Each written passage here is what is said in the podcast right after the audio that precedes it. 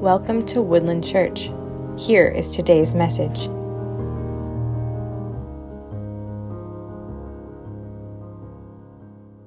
Well, today we are starting a new series on the life of Samuel. Now, I have been wanting to, for a while, start a series on the kings of the Bible Saul and David and Solomon. And I have been wanting to get into that series, but I think that it is so important for us to be looking at the life of Samuel. You may or may not know this, but Samuel is a major biblical character that I feel like maybe sometimes we kind of gloss over because when you read the book of 1 Samuel and 2 Samuel, you kind of get focused in on Saul and then on David. And that's kind of like who the books are kind of written mainly about. But, but see, Samuel, Samuel plays such a major role because he is a trans a transitional figure within God's Word. Um, you guys may remember this, but in the Old Testament, God's people were slaves down in Egypt. God sends Moses to them. God says, Moses, I want you to go down there. I want you to bring my people out of there, and I'm going to lead them into the promised land. So Moses goes down there. Now, Moses doesn't get to lead them into the promised land, but Joshua does. And Joshua leads God's people to the promised land, and God constantly warns Joshua do not be like the culture around you. See, God's people, they weren't just going into some sort of empty land. It wasn't just like, oh, this was just a desolate place. The Canaanite people occupied that land. And when God's people went in, God said, do not walk how the Canaanites walk. Well, then Joshua dies. And then we get to the book of Judges. And Judges is where this where like God's people pick up. And it's it's so fascinating because as you read the book of Judges, there's this common theme throughout it. Judges 17:6. In those days, there was no king in Israel. Everyone did what was right in their own eyes. Now, this isn't just saying a physical king. That was true. They did not have a king, they had judges coming and ruling and leading them. But at the time of the book of Judges, is as you read that book, what you see is God's people just completely falling apart. And that verse rings true. In the end of the book, it ends really, really harshly. If you want to read some crazy, crazy stories in God's Word, read the book of Judges. You will read them and you will be like, I can't believe this is in God's word. Well, at the very, very end of the book of Judges, there's a civil war. And one tribe, the Benjamites, just get desolated. And at the last chapter in the book of Judges, this story takes place. And because the people were so decimated, the rest of the tribe said, Hey, we got a great idea. We need women for this tribe. So, what should we do? Well, let's do this. Judges 21 20 through 21 says this. And they commanded the people of Benjamin, saying, Go and lie in ambush in the vineyards and watch. If the daughters of Shiloh come out to dance in the dances, then come out of the vineyards and snatch each man his wife from the daughters of Shiloh and go to the land of Benjamin. The Bible kind of just glazes over that, but I just want you just to real quick like think about what's happening here. The culture just went through a civil war, not good. Now they said, "Hey, I got a great idea. These men need some wives. So what should we do? Let's find when these women are out there dancing. Benjamins, I want you to do this. Sit in ambush. Women, is that how you want your man to get you? Man, I was just, I, I, I, I, wake up every day, Pastor, and I don't have a man, and I, every bush I come across, I just hope there's a man there who will jump out of that bush and snatch me and haul me off to their land. This was the culture that was taking place within God's people. They had abandoned their Lord. And the book of Judges ends with this line In those days, there was no king in Israel. Everyone did what was right in their own eyes. take a wife. Seems right. You know, it, it seemed logical. They're like, well, these men need wives. There's a dance coming up. I think that's a great time for them to go out there. And, and it was, you, as you read that book, you see that the culture had just totally degraded. And it's really easy to look at the Bible culture and it's really easy to compare things to within our own culture. But as you read God's word, and I've said this 50 times here, and I may sound like a, a broken record here, God's word is constantly warning his people don't become how the culture is. Every culture is ungodly. American culture, easily. You know, but you can go to African culture, you can go to Asian culture, you can go to Middle Eastern culture. Every single culture around the, around the entire world does not have culturally honoring God within their culture. And God is constantly warning his people, don't become them. Well, the book of Judges is a great example on how all things just kind of fall apart. And you might be sitting there thinking, well, I thought we're talking about Samuel. Well, I'm telling you this because this is the environment Samuel is growing up in. Samuel is coming from this environment of there's no king. Everyone does whatever they see fit. If they think this is right and they have convinced themselves that this is right, then they do it. Well, where does Samuel come from? That's what I wanted to talk about today because Samuel, it's a very interesting story on where Samuel comes from. Samuel has a dad by the name of Elkanah. And every year, Elkanah had two wives. That was his first mistake. Let me just point that one out. Um, but it's, uh, we're not going to be talking about the sister wives of the Bible here today. But at this time, he had two wives. One wife was childless, she had no children.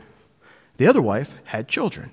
And every year they would go to the temple, and Elkanah would give a double portion in the offering for his wife who was childless because he loved her, scripture says, and he felt bad for her. While her sister wife, Hannah's sister wife, was brutal. She would provoke her, she would make fun of her, she would harass her. And the scripture literally says this that, that like Hannah was harassed by her sister wife every year. Now, was there jealousy? Sure. But there was also this sense of, you have no children. And in that culture, she would make fun of her and she would pick on her. And what we are going to see is how does Hannah respond to this today? If you have your Bibles, turn with me to 1 Samuel chapter 1, starting in verse 9. And we're going to rise and we're going to pray and, and, and read 1 Samuel 1 9 through 20 this morning. And then at the end, we are going to pray. It says this After they had eaten and drunk in Shiloh, Hannah rose. Now, Eli the priest was sitting on the seat beside the doorpost of the temple of the Lord. She was deeply distressed and prayed to the Lord and wept bitterly. And she vowed a vow and said, O Lord of hosts, if you will indeed look on the affliction of your servant and remember me not forget your servant, but will you give your servant a son? And then I will give him to the Lord all the days of, of his life, and no razor shall touch his head. As she continued praying before the Lord, Eli observed her mouth. Hannah was speaking in her heart, only her lips moved, and her voice was not heard. Therefore, Eli took her to be a drunken woman. And Eli said to her, How long will you go on being drunk? Put your wine away from you. But Hannah answered, No, my Lord, I am not a woman troubled in spirit. I am a, a woman troubled in spirit. I have drunk neither wine nor strong drink, but I, I have been pouring out my soul before the Lord. Do not regard your servant as, as a worthless woman, for as long as I have been speaking out of my great anxiety and vexation, then, then Eli answered, Go in peace, and the God of Israel grant your petition that you have made to him. And she said, Let your servant find favor in your eyes. Then the woman went her way and ate, and her face was no longer sad. Verse 19 They rose early in the morning and worshiped before the Lord, and they went back to their house in Ramah, and Elkanah knew his wife, and the Lord remembered her. And in due time, Hannah conceived and bore a son, and she called his name Samuel. For she said, I've asked for him from the Lord. Let's pray. Father, as we come to you today, Lord, Father, as we look to your word, Father, I ask, Lord, that you would encourage and strengthen your people today. Father, challenge us. Help us to honor you by looking to your word today. Father, we ask this now in Jesus' name. Amen. You guys may be seated. So the story picks up that just after dinner, Hannah rose and left dinner, and she was, scripture says, she was deeply distressed and wept to the Lord bitterly. Now, Hannah wasn't just having a bad day here. It wasn't like, oh, I'm having a, a bad day, I should probably go to Lord. Hannah was living in a terrible season of life.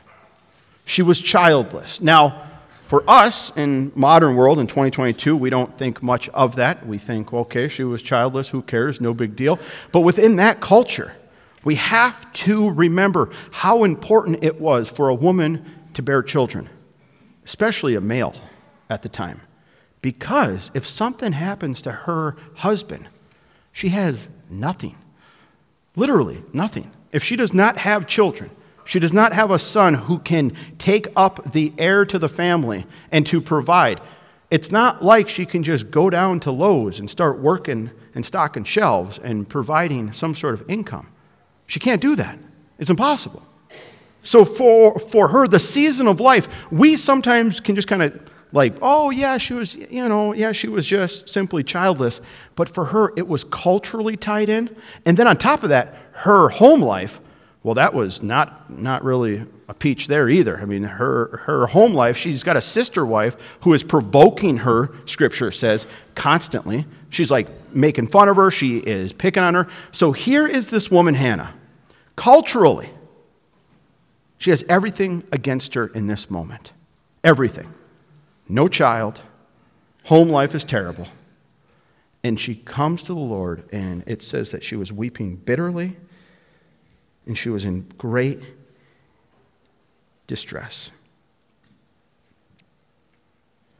Now, Hannah's pain, her weeping, her bitter, her pouring out her soul is what scripture references here.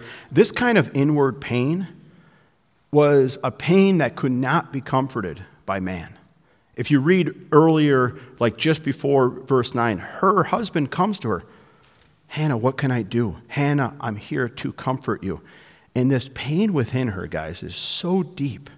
There's only one person that could possibly bring her comfort. Is the Lord. And Hannah leaves dinner and she goes to the Lord. And in verse 11, it says this She vowed a vow and said this O Lord of hosts, if you will indeed look on the affliction of your servant and remember me and not forget your servant, but I will but will give to your servant a son. Then I will give him to the Lord all the days of his life, and no razor shall touch his head. This is where things get really, really interesting. We know culturally she desires a son. She even simply says it here. But she says, Lord, if you give me this son, he's yours. That's what is so fascinating about this prayer is that she is crying out to God, but she also recognizes in this moment, Lord, give me a son, and, and it's not even my son. I'm going to give him back to you. He is yours. And she recognizes who gives life. You know what is really, really fascinating in the world that you and I live in is the technology we have these days. Hannah back then is praying, Lord, I need a son. Please give me a son. And Hannah totally recognizes who gives life on this earth. Over, but every single child comes from the Lord. Every single one is a miracle of life. And they actually discovered, which maybe you may or, or may not know this, but they actually found this out a couple of years ago, is that when the egg gets fertilized, a spark takes place in a woman's womb. It's highly fascinating. It's highly fascinating. Like the more science we have, the more we see this miracle of life take place. And here is Hannah. She is so distressed. She is so broken. The only thing she can do is that she can go to the Lord. She has no other options. But it's fascinating at how she makes this vow. And she says, This son I'm asking for, the one that will help me culturally, but also get this sister wife off my back. I'm tired of her constantly harassing me. She says, I will give him to the Lord all the days of his life, and no razor shall touch his head. I share this, guys, because we have to kind of get the picture of what is happening here and where and how God works in these moments. You can, you can see Hannah's tears as you read Scripture. You can see how she is utterly desperate. And for whatever reason, the Bible here gives us a lot of description. First Samuel is like describing Hannah's life. And then chapter 2 is Hannah's prayer. And it's like it spends all of this time focused in on where Samuel comes from. He comes from a place of just utter brokenness. But as she is praying, this is what I love. There is this last line, and I don't know if you can throw this one up there. It says, No razor shall touch his head. Now, you might be sitting there thinking, Pastor, that seems really weird. Is this kid just going to grow up to be like a hippie? Is he going to be like a surfer? Is he just supposed to have long hair? What's the deal with this phrase in here? And it's actually a really important phrase within Scripture, is that she recognizes, she says, Listen, if you give me a son, Lord, I vow today that I will absolutely dedicate him, and he is fully yours. And this whole razor thing, you got to look at the book of Numbers. The Nazarites is a group of people in the Bible. And this is a group of people that is specifically set apart for the Lord. And one of their requirements is, is no razor will touch that child's head. And so when Hannah is making this prayer, she isn't just saying, okay, Lord, yep, I will definitely give him to you. She is literally making this vow, saying, listen, Lord, this child is truly set apart for you. Now, this is before he was even born, before anything. Her heart's desire was to have a son, and that son would be completely God's. He would be completely set apart. And if you read Numbers chapter 6, it gives that entire description. And you can also think about in the book, in the book of Judges, Samuel's life. You guys know Samuel? Samuel, no razor would touch his head. He was set apart for the work of the Lord. And Hannah is just basically simply saying, Lord, he's yours. She is making a vow. And guys, I don't think that we really understand what a vow is these days. We know Jesus said, let your yes be yes and your no be no. But in this time, when you make a commitment with your mouth, it's, you are like bound to it. You know, there was no contracts back then. It wasn't like we needed lawyers involved here. When she says, Lord, I vow this child to you, she is 100% in on saying, Lord, this child is completely yours. But then we get to this other character, Eli the priest. Now, if you read the book of 1 Samuel, which I would encourage you to be starting to read the book of 1 Samuel because it is fascinating. And it is exciting to see how God takes this boy Samuel and raises him up. But you, you will come across this character of Eli. Eli, the priest, sees this woman praying, and I love his words. He's so encouraging. As she continued praying before the Lord, Eli observed her mouth. Hannah was speaking in her heart, and only her lips moved, and her voice was not heard. Therefore, Eli took her to be a drunk. And he decides, I need to address this drunk right now. And he says, Eli said to her, How long will you go on being drunk? Put your wine away from you. Now, what is so fascinating about this is that this priest uh, makes this instant judgment call. This religious person should have like had some sort of sympathy, something going on there, but he instantly looks at this woman and says, "Her mouth is moving. I hear nothing. She's got to. Be, she must have been drinking." She's, she's a drunkard. And he goes to her and he confronts her and says, Listen, put that wine away here, woman. Like, get rid of that stuff.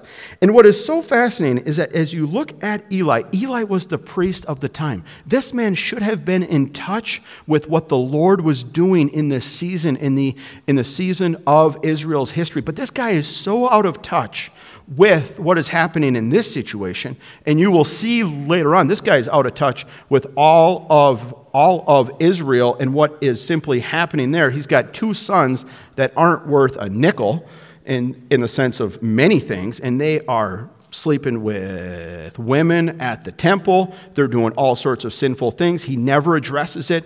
He just kind of glosses over it, but yet he continues to reap the fruit at the temple. This priest Eli looks into this situation and totally brushes off this woman. And what is so fascinating is that this woman's child, this woman's child is going to surpass Eli in the work that God has. And it's so fascinating that where Hannah comes from and how this situation plays out, how she was just a desperate woman, and even the priest isn't even in tune with what is happening. He writes her off.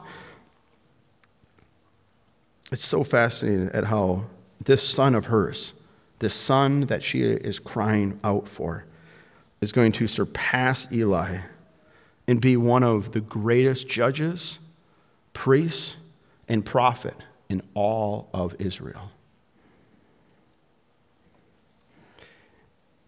And I share all this because, church, as I think about us, and you might be sitting there thinking, Pastor, what's the point of all of this today? Why are you talking about the birth of Samuel so much? Because I think, I think as you look at God's word and why God's word spends so much time on his birth story, because I believe that is a blueprint church family, for how we should view our children. And you might be sitting there, well, Pastor, I'm childless. I got, I got no kids at home. That could be true. Some of you might be sitting there thinking, I haven't even thought about having kids yet. Some of the college students, I'm not going to pick on you guys, but you might, okay, so what is the point? How does that apply to us? Well, I think about us, church. How much do we as a church value children? How much do we believe that the Lord has a plan for our kids. When you come here on Sunday, if you minister to them, if you volunteer in nursery, if you do kids' church, do you view children that they are His? Do we view them in that light? Do we desire to see them be set apart for the work of God's kingdom? Somebody told me not that long ago that we've got a pastor shortage in America. You may or may not know that. If you want to fire me, that's fine. Good luck trying to find someone else. I will just throw that one out there. We've got a pastor shortage, and, and I was talking with this one pastor, and he said, Jeff, how, how often do we talk and encourage our kids to become ministers? How often do you see parents in your church encouraging their kids to become missionaries? How often do we encourage our kids to do and be a part of the work of God in their lives? Full, like full time vocational ministry. How often do we look at our children and see that God has a plan for them? Do we view them as being set apart for His kingdom, for His work? And guys, I just share this because I know culturally, culturally, we want the very best for our kids. And, and most parents, in most cases, they just want their kids to have a good education, to have a good work ethic, and to be morally sound in their life. That's kind of like a standard bar within a lot of Christian churches. But as you look at look at Hannah, Hannah like sets the tone and sets this bar and says, "Listen, this child, if you give me this child, Lord, he is yours. He is going to be set apart for you and for you alone." And I just think sometimes church, and I get it. I've got a kid. My little girl is actually in this room right now, and I was not expecting her to be in this room. She was, well, Gloria Jean, what are you doing in here? What's going on? We did dismiss the kids. Oh, I didn't. Okay, well, she is in here. But I think about, I think about my own children. And guys, as a parent, if you are a parent, you know at how scary it is being a parent. You want the very best for your kids. You love them deeply. When they hurt, you hurt. When they walk through things that are hard, you are like broken for them, right? But what if your kid comes and says, Listen, I think the Lord has a calling on my life. I think the Lord wants me to move to Yemen and preach the gospel there. I just think oftentimes as parents, we're so protective of them. We're so like, I just want the best and I just want to manage this. And it's like, do we recognize where our children come from? Have you ever thought that your kids are simply on loan from Him? They're literally, He has given you children to raise them up in His ways. And it's scary and it's fearful at times. But I think, church family, the calling is just like Hannah, is to look at our kids and say, Lord, I want to set these kids apart for you and for your work and for your kingdom. Lord, help me not to hang on to their lives so tightly. And I get it, it is super scary. I remember when I got invited to go to Saudi Arabia for, for one month. This was when I was doing, doing, doing campus ministry. And I made that call home, and my mom's like, You're not going. I'm like, Mom, I, I met these guys. They seem totally legit. We got Mohammed and Arafat, and they said, I can come. This was at the height of the war. I'm not even joking either. And I was like super excited because the Lord had been working and, and the gospel had been moving forth. And, and my parents were just like, Jeff, this is like the worst idea I've, I've ever heard from you. but I think about when my kids ask that. And if, and if God's in it, how do we respond to our kids? And, church family, how do you r- respond to the kids you see on Sunday morning. You may not have kids at your house. I'm not just preaching to those who just simply have got babies, but how do we as a church view our children? Are they a nuisance? Are they a problem? Are they a pain? Do we want to just go do something else? Or do we look at them and do we say, listen, Lord, you have given us these children? Church family, we've got 70 kids here. Think about that 70 kids that we have a, an opportunity to influence them for the work of God's kingdom. But I just see too often culturally, and I'm guilty of it, so I'm preaching to me here. We tend to hang on to our kids really, really tightly. We tend to just, we just, we just want the very best for them, and the very best is whatever we think that is for them. And it's not so much saying, God, these children are yours. God, raise these kids up for your work. And I bring up that whole pastor shortage is because, guys, we don't have workers for his kingdom. We are a generation away of being no pastors are coming up. Like, try to find a pastor in his 30s and 20s right now. It's extremely difficult. And I think a lot of that is because churches have not been encouraging their kids into the work that God might have for them. You may have a kid here that has a calling on their life to be a missionary, to be a pastor, to do some sort of great ministry in their lives. And do we encourage that? Do we challenge that? Do we desire to see them set apart for His kingdom and for His work? I just say this, church, because I know, I know how difficult it is on the inside to let our, our kids go. But I, when I read Hannah's life, this desperate woman who comes from literally nothing. She has nothing. She just cries out to God and she says, God, if you give me a son, I will devote him to you. I make this vow, Lord, to, to devote this child to your work. And who do we get? We get the greatest prophet coming forth. We get the last judge. We get this guy that transitions an entire nation from judges to a king. That's who Hannah's praying for. And she has no idea, church. She has no idea how important her son is going to become, but she gives him to him. And she says, God, he is yours. And I just think, church family, that's our challenge today. As you view kids in this church, and when they're running around and they bump into you and you spill your coffee everywhere, and you're like, are these kids ever going to be quieting down? Can we just get a hold of these kids? Don't view kids as a nuisance, church. I don't ever want I don't want that ever to be happening here. They get loud, they get crazy, they are children. Our job is to say, God, you got a plan for this kid. I don't know what that plan is, but I'm going to trust you for it. And Lord, help me to encourage this kid. Help me to love this kid. And yes, sometimes discipline them. You can, you can, you can discipline my kids anytime. Did you hear that, Gloria Jean? In fact, Robert, just give her a spanking just right now, just for not listening. Thank you. Well, church family, that I believe is our challenge and the challenge that God has for us as we look at the life of Samuel today. At this time, I'm going to ask for you to, uh, to stand, and I want to pray for those who are getting baptized today. If you are getting baptized, I want you to come up front here. You got to make the treacherous walk to the front. Come on up. We're going to line you up up here so the church family can see who is getting baptized. Bring the baby.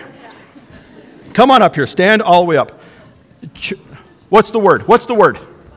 YMCA. We're going to the YMCA? Guys, you just lucked out today. The Lord has provided a little bit of warmth. So, everyone's clapping. I, I, I brought so many clothes that I was going to be wearing. But, church family, I want you to look at these people up here. They have committed their lives to Christ. They have said yes in following Him and my challenge to them was hey, as a follower of Christ, like what I preached on last Sunday, getting baptized is you saying, I'm going to die with Christ. Romans 6 1 makes that very, very clear. Do you not know that when you are baptized, you are baptized into his death?